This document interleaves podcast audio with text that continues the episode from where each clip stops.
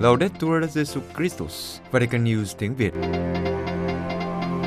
Radio Vatican, Vatican News tiếng Việt. Chương trình phát thanh hàng ngày về các hoạt động của Đức Thánh Cha, tin tức của Tòa Thánh và Giáo hội Hoàn Vũ được phát 7 ngày trên tuần từ Vatican và Roma. Mời quý vị nghe chương trình phát thanh hôm nay, thứ ba ngày 19 tháng 9 gồm có Trước hết là bản tin Kế đến là mục Nền Kinh tế Francisco. và cuối cùng là gương chứng nhân. Bây giờ, kính mời quý vị cùng anh Huy và Xuân Khánh theo dõi tin tức.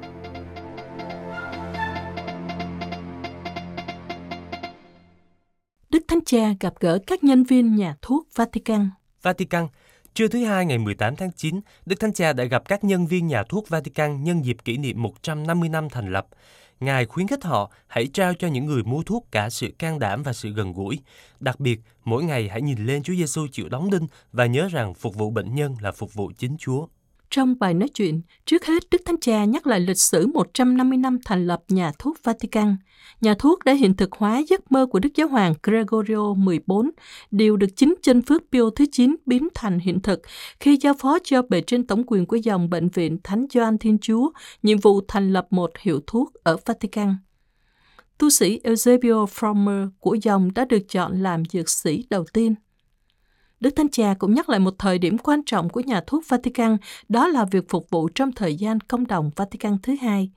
Mỗi buổi sáng, trước khi bắt đầu các phiên họp của công đồng, các giám mục thuộc mọi quốc tịch đến nhà thuốc Vatican mua thuốc và hai y tá dòng khác và một bác sĩ cũng có mặt ở phòng này để sơ cứu khi cần thiết.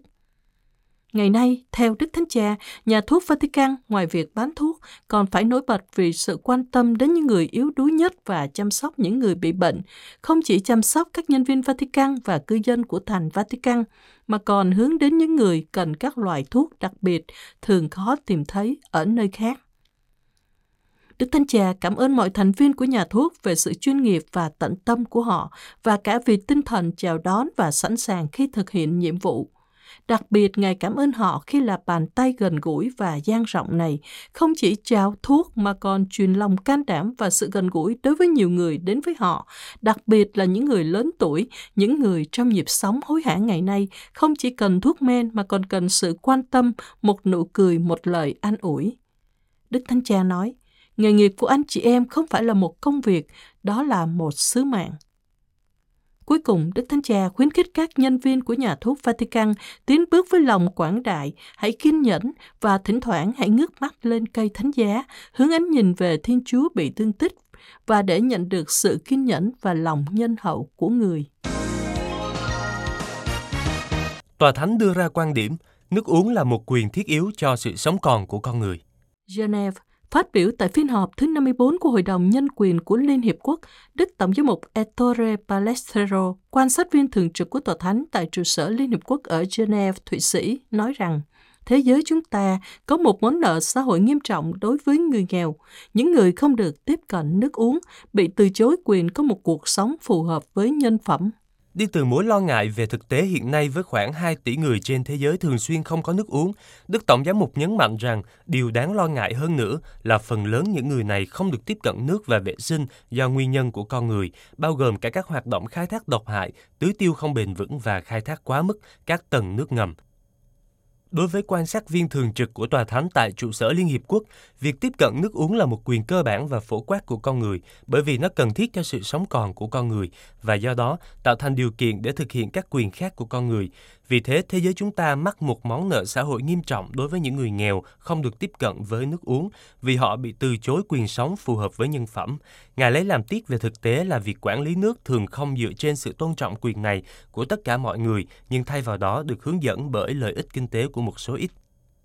Đại diện Tòa Thánh kết luận bằng cách nhắc lại tuyên bố của Đức Thánh Cha, quyền có nước của chúng ta làm phát sinh một nghĩa vụ không thể tách rời. Chúng ta phải công bố quyền thiết yếu này của con người và bảo vệ nó như chúng ta đã làm, nhưng chúng ta cũng phải làm việc cụ thể để đưa ra những cam kết chính trị và pháp lý về vấn đề này. Cũng qua các công cụ pháp lý, mỗi quốc gia được kêu gọi thực hiện các nghị quyết đã được Đại hội đồng Liên Hiệp Quốc thông qua kể từ năm 2010 liên quan đến quyền con người được cung cấp nước uống an toàn. Tương tự như thế, các tổ chức phi chính phủ được yêu cầu phải đảm nhận trách nhiệm của mình đối với quyền này. Hội nghị thảo luận về các tài liệu mới của triều đại giáo hoàng Pio 12.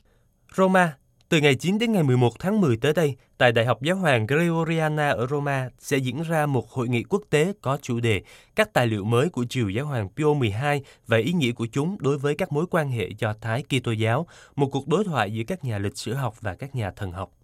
Theo thông cáo của ban tổ chức, hội nghị này sẽ có sự tham dự của các học giả và nhà nghiên cứu quốc tế nổi tiếng chuyên về lĩnh vực này, cả trong lĩnh vực lịch sử và thần học, và sẽ đề cập đến những nút thắt phức tạp hơn cả trong lĩnh vực lịch sử, ngoại giao, lẫn xã hội, tôn giáo và văn hóa, điều đã dẫn đến một sự tái định hình không thể thay đổi trong mối quan hệ giữa giáo hội công giáo và người Do Thái trong những thập kỷ tiếp theo. Mục tiêu của hội nghị là đưa ra những ánh sáng mới về những tranh luận lịch sử và thần học liên quan đến Đức Giáo Hoàng Pio XII và Vatican trong thời kỳ dịch chủng Do Thái, cũng như về mối quan hệ Do Thái Kitô giáo ở nhiều cấp độ nhờ những khám phá quan trọng được tìm thấy từ việc phân tích các văn khố của Vatican và sự hợp tác được tăng cường giữa các tổ chức và các nhà nghiên cứu. Phiên họp đầu tiên vào thứ Hai ngày 9 tháng 10 sẽ đề cập đến các động cơ và quyết định của Đức Giáo Hoàng Pio XII khi đối mặt với chủ nghĩa phát xít, chủ nghĩa quốc xã và chủ nghĩa cộng sản, nhằm cố gắng cân bằng các vai trò của Ngài với tư cách là người đứng đầu giáo hội và tòa thánh. Vào thứ Ba ngày 10 tháng 10, phiên họp thứ hai sẽ khám phá quan điểm của Vatican nói chung trước nạn dịch chủng Do Thái và đặc biệt là quan điểm về các quốc gia và tôn giáo đã hình thành nên phản ứng của các quan chức, giám mục và giáo dân xung quanh Đức Pio 12. Trong phiên họp thứ tư gồm hai phần sẽ thảo luận về việc giải cứu người Do Thái, đặc biệt chú ý đến lễ kỷ niệm 80 năm cuộc vây bắt ở Roma. Ai đã cứu người Do Thái và tại sao? Các văn khố mới có thể cho chúng ta biết điều gì về sự kiện này, cũng như lý do tại sao cuộc giải cứu lại xảy ra hoặc không xảy ra. Vào thứ Tư ngày 11 tháng 10, phiên họp thứ năm sẽ trình bày phản ứng của các nhà ngoại giao và sứ thần tòa thánh trên khắp thế giới đối với cuộc khủng hoảng người tị nạn và nỗi kinh hoàng của cuộc dịch chủng. Phiên họp thứ bảy cũng là cuối cùng sẽ đi theo hành trình dẫn đến tuyên ngôn Nostra Aetate về việc liên lạc của giáo hội công giáo với các tôn giáo ngoài Kitô. 20 năm sau cuộc diệt chủng, công đồng Vatican thứ hai đã bác bỏ chủ nghĩa bài Do Thái và nhấn mạnh mối liên hệ sâu sắc giữa Kitô giáo và Do Thái giáo. Giáo hội Đức tài trợ 673 triệu euro cho các dự án của giáo hội toàn cầu trong năm 2022. Đức Quốc theo báo cáo thường niên Velkike 2022 được Hội đồng Giám mục Đức công bố vào ngày 15 tháng 9 vừa qua, trong năm 2022, các giáo phận công giáo, các dòng tu và các cơ quan viện trợ quốc tế của Đức đã tài trợ cho các dự án mục vụ xã hội và phát triển trên khắp thế giới khoảng 673 triệu euro.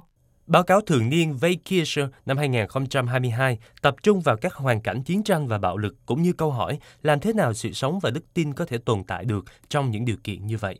Ngoài những chứng từ của những người bị ảnh hưởng, còn có những ví dụ về công việc hòa giải và tưởng nhớ của giáo hội, về việc đồng hành với những người tị nạn và suy tư về sự tương thích của việc tự vệ bằng bạo lực với sứ điệp hòa bình của Kitô giáo.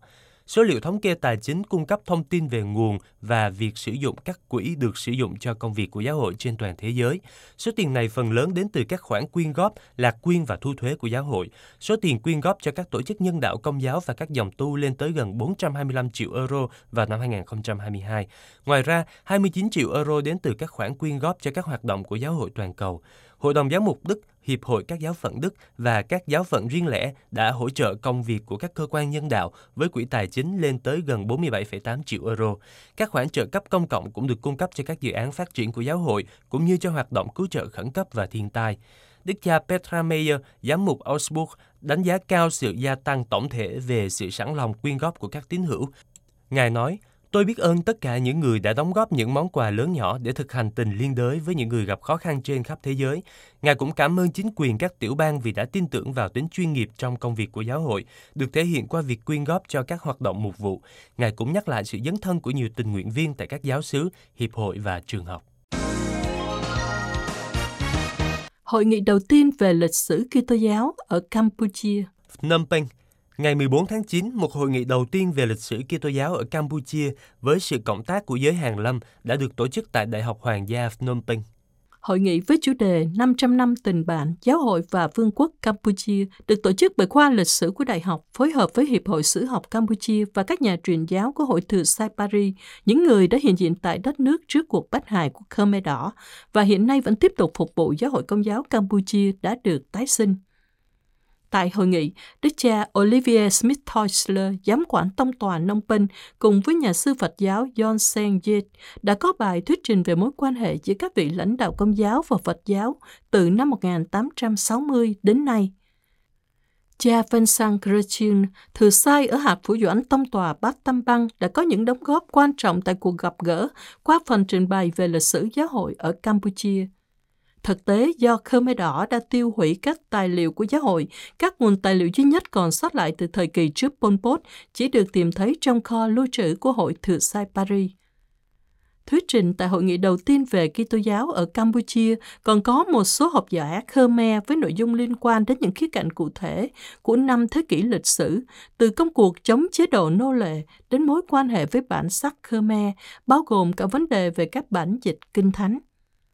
Đánh giá tầm quan trọng của hội nghị, cha Franco Legnani thuộc Hội Thừa Sai Paris đã hiện diện ở Campuchia 30 năm cho biết, Tôi nghĩ hội nghị này đã đạt được mục đích, nghĩa là đã tập hợp được các học giả quan tâm đến việc nghiên cứu và đào sâu lịch sử chung của dân tộc Campuchia và giáo hội, đồng thời khơi dậy sự quan tâm đến việc tiếp tục nghiên cứu về chủ đề này.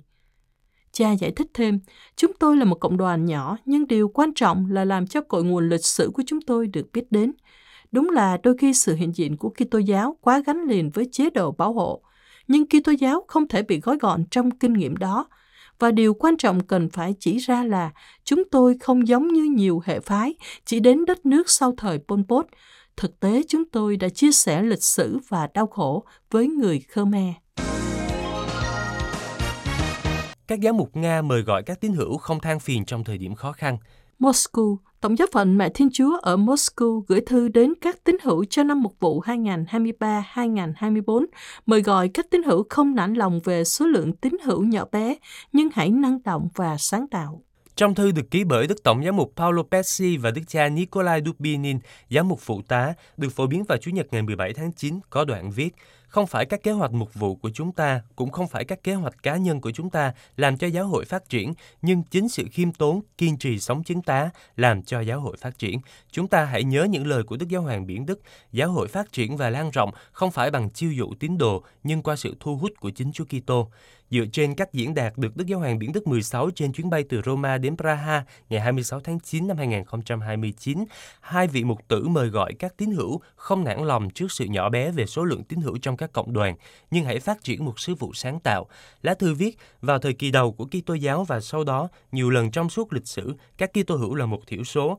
Tuy nhiên, các cộng đoàn nhỏ đã thánh hóa thế giới xung quanh họ, không chỉ bằng giáo lý mới, nhưng còn bằng một lối sống thu hút mọi người đến với Chúa Kitô. Con đường được hai giám mục đề xuất không phải là duy trì thái độ dè chừng với thế giới bên ngoài, nhưng là đối diện với thực tế, sứ vụ sáng tạo không chờ đợi những hoàn cảnh thuận lợi. Thư viết tiếp, Chúng ta có thể than phiền về cuộc xung đột ở Ukraine vẫn đang tiếp diễn, nhưng chúng ta hãy hướng về Chúa Kitô. Những sáng kiến mới sẽ nảy sinh, cả những sáng kiến đơn giản nhưng sâu sắc và lâu dài. Chúng ta không thể giải quyết vấn đề tị nạn, chúng ta không thể tạo ra hòa bình, nhưng chúng ta thực sự có thể đến với người khác và truyền đạt cho họ sự bình an nội tâm của chúng ta nếu chúng ta có. Đối diện với số người xa giáo hội ngày càng nhiều, các giám mục mời gọi các tín hữu không quá chú ý đến những con số của vấn đề, nhưng nhìn mỗi người trong sự độc đáo của họ như một người gần gũi với Thiên Chúa và do đó gần gũi của anh chị em trong đức tin. Theo các giám mục, điểm khởi đầu để sáng tạo trong sứ vụ, ngay cả khi chúng ta có ít người, là tương quan với Chúa Giêsu hiện diện ở đây và bây giờ, và sau đó qua giáo hội với hình thức cụ thể là giáo xứ chúng ta thuộc về cùng với mọi người. Tổng giáo phận Mẹ Thiên Chúa có diện tích 2 triệu 629 ngàn km vuông và bao gồm khoảng 100 cộng đoàn công giáo nhỏ hoặc rất nhỏ. Không có thông tin chính xác về số người công giáo ở Liên bang Nga. Đức Tổng giáo mục Petsy ước tính số người công giáo được rửa tội có thể dưới 1 triệu. Quý vị vừa theo dõi bản tin ngày 19 tháng 9 của Vatican News tiếng Việt. Vatican News tiếng Việt, chuyên mục Cùng đọc tác phẩm cuộc cách mạng nhẹ nhàng của quá trình chuyển đổi sinh thái của kinh tế gia Gaen Giro. À, Thầy chào trò. con chào thầy. Ui, lần đầu tiên mới đi học chung cùng giờ với nhau luôn á.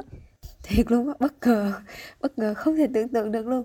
Con bảo hôm nay có cái có một điều đặc biệt rồi nhân cái dịp mà thầy với trò đi học cùng với nhau vậy thôi mình mình làm rốt rẽn luôn đi thầy không có gì phải bàn nữa hôm nay mình nghiêm túc cả với nhau cho mình đi vào bài học luôn Ok, bạn trẻ có nhớ là tuần trước uh, thầy có giới thiệu cho bạn trẻ cuốn sách là um, cuộc cách mạng dễ đón nhận của quá trình chuyển đổi sinh thái làm thế nào để xây dựng một tương lai khả thi đúng không?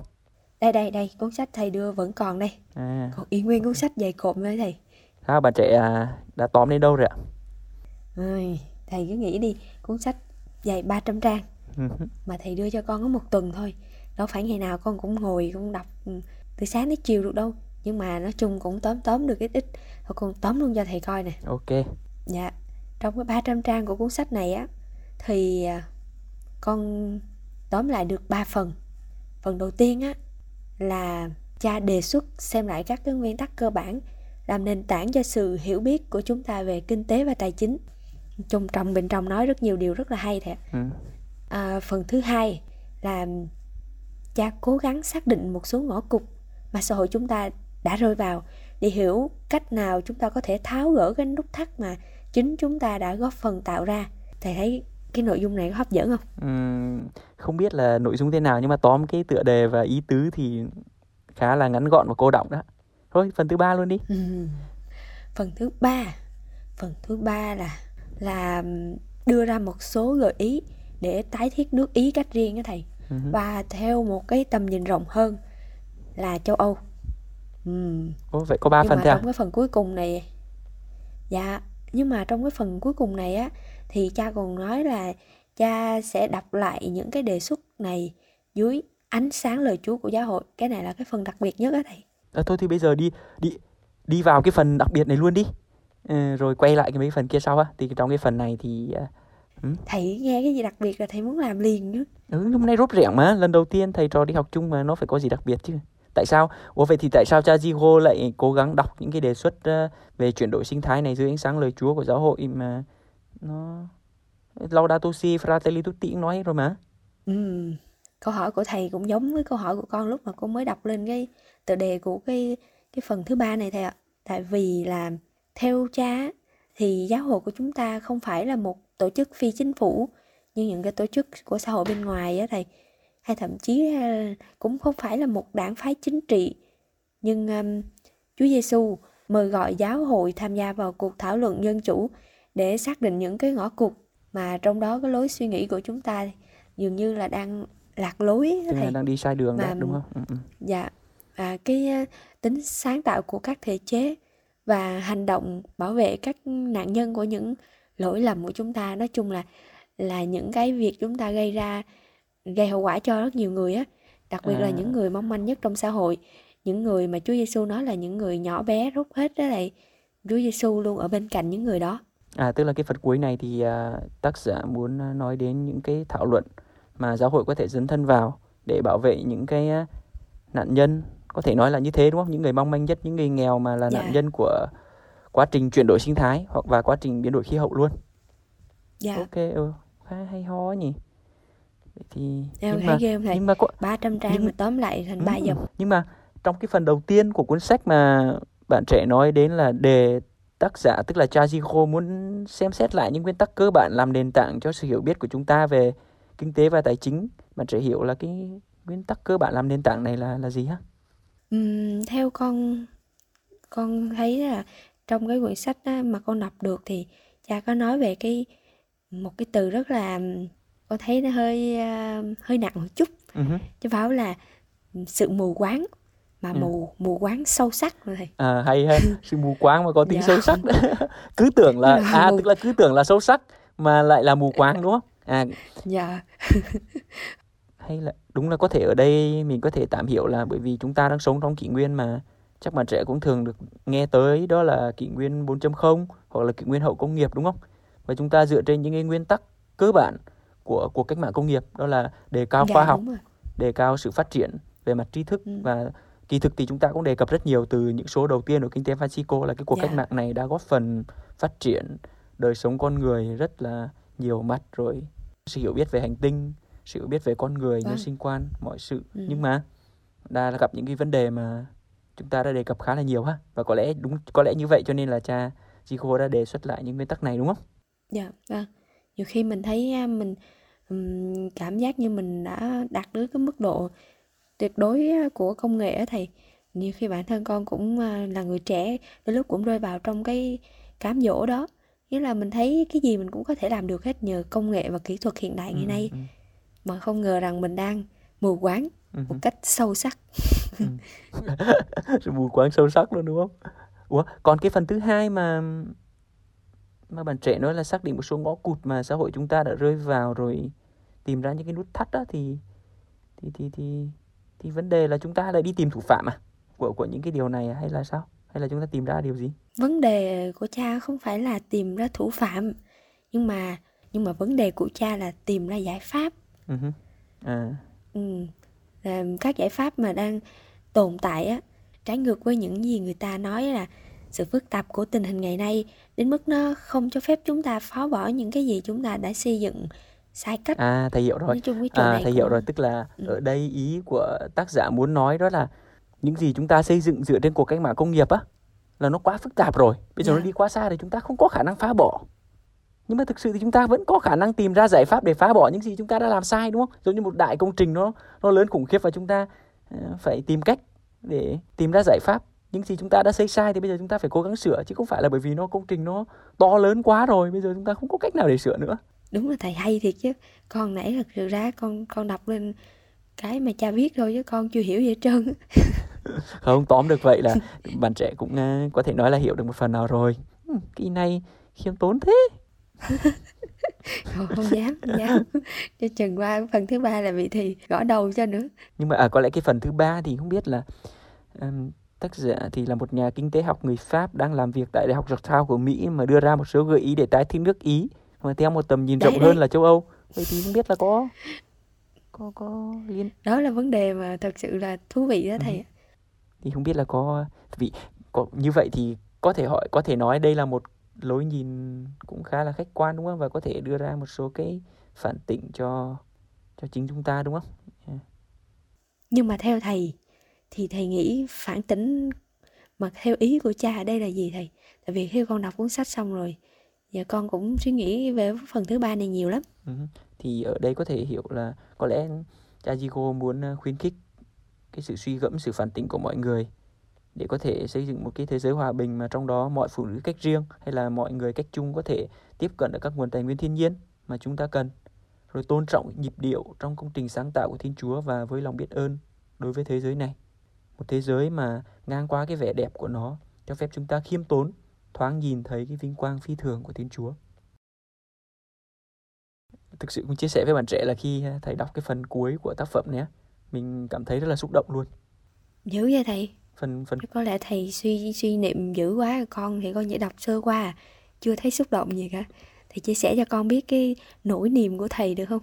Không phải nỗi niềm gì đâu mà cũng muốn hướng với bạn trẻ đến một cái tác phẩm khác của một cha dòng tên một nhà cổ sinh vật học là cha à. Pierre Teilhard de Chardin. Thôi. À. thì đừng bảo con lại tóm thêm cuốn sách nữa con không làm nổi nữa đâu.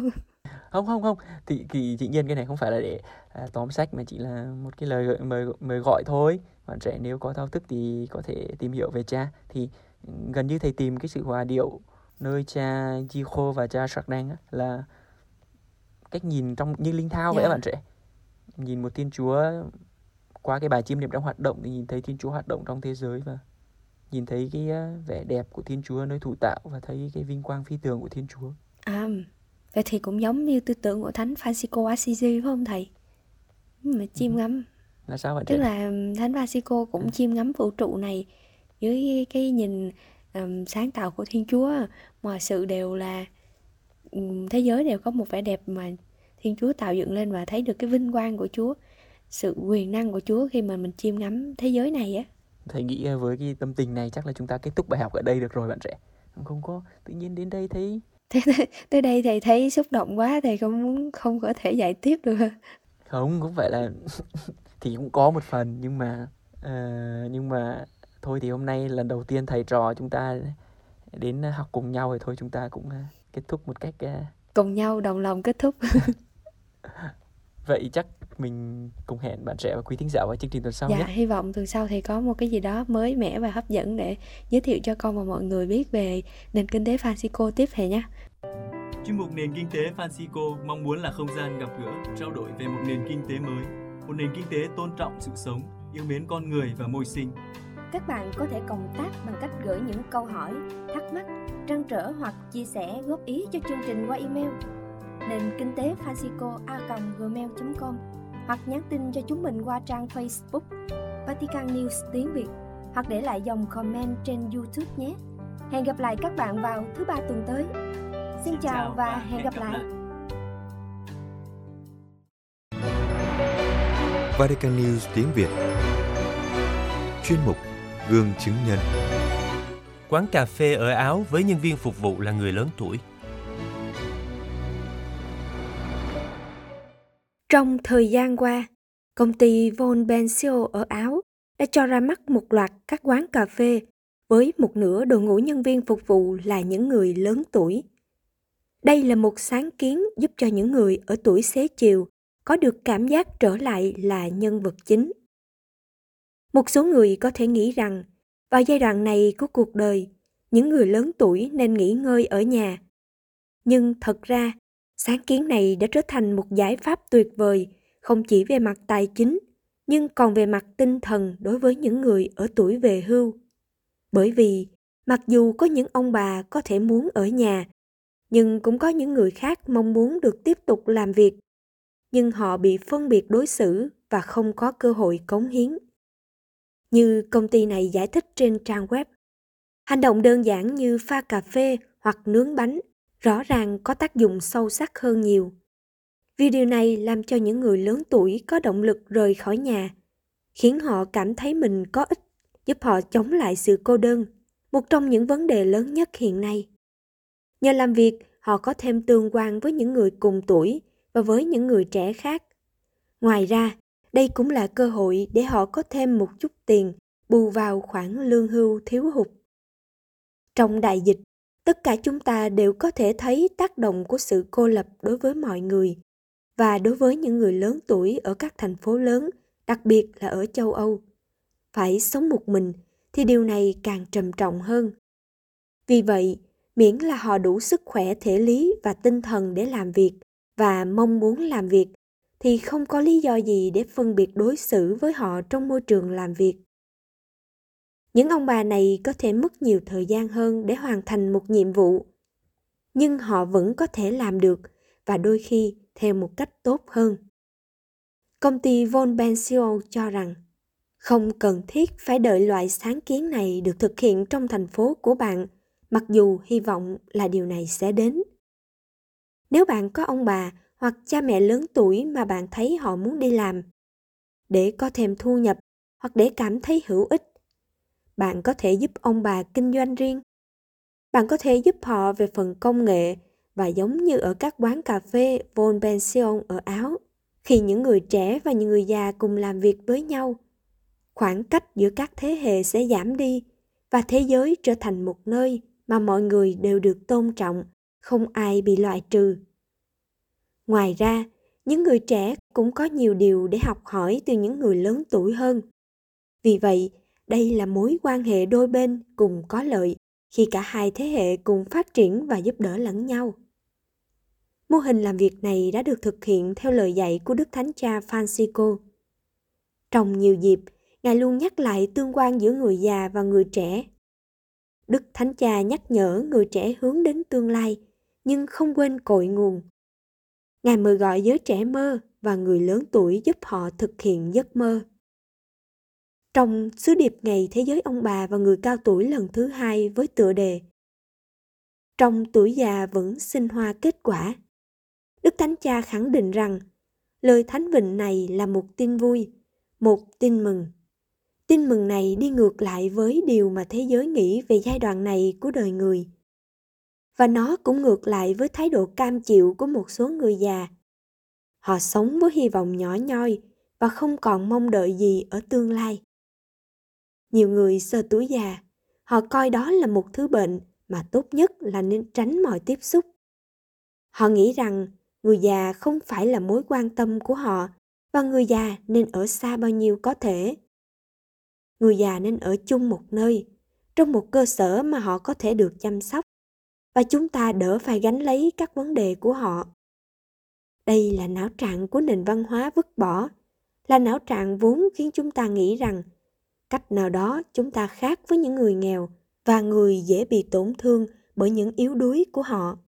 Và chúng ta có thể mường tượng ra những con đường cách biệt với họ.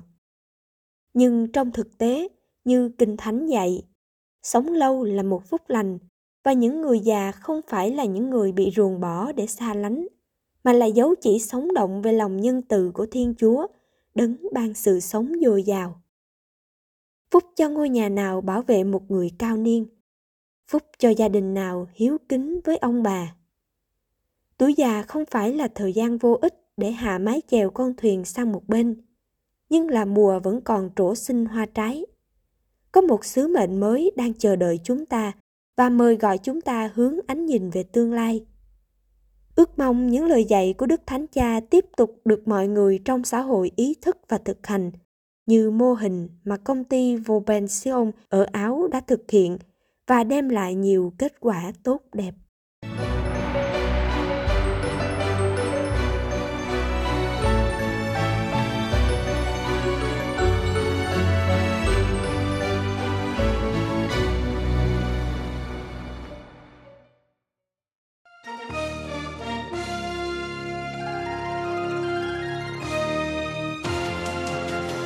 Cảm ơn quý vị đã chú ý lắng nghe chương trình Radio Vatican của Vatican News tiếng Việt.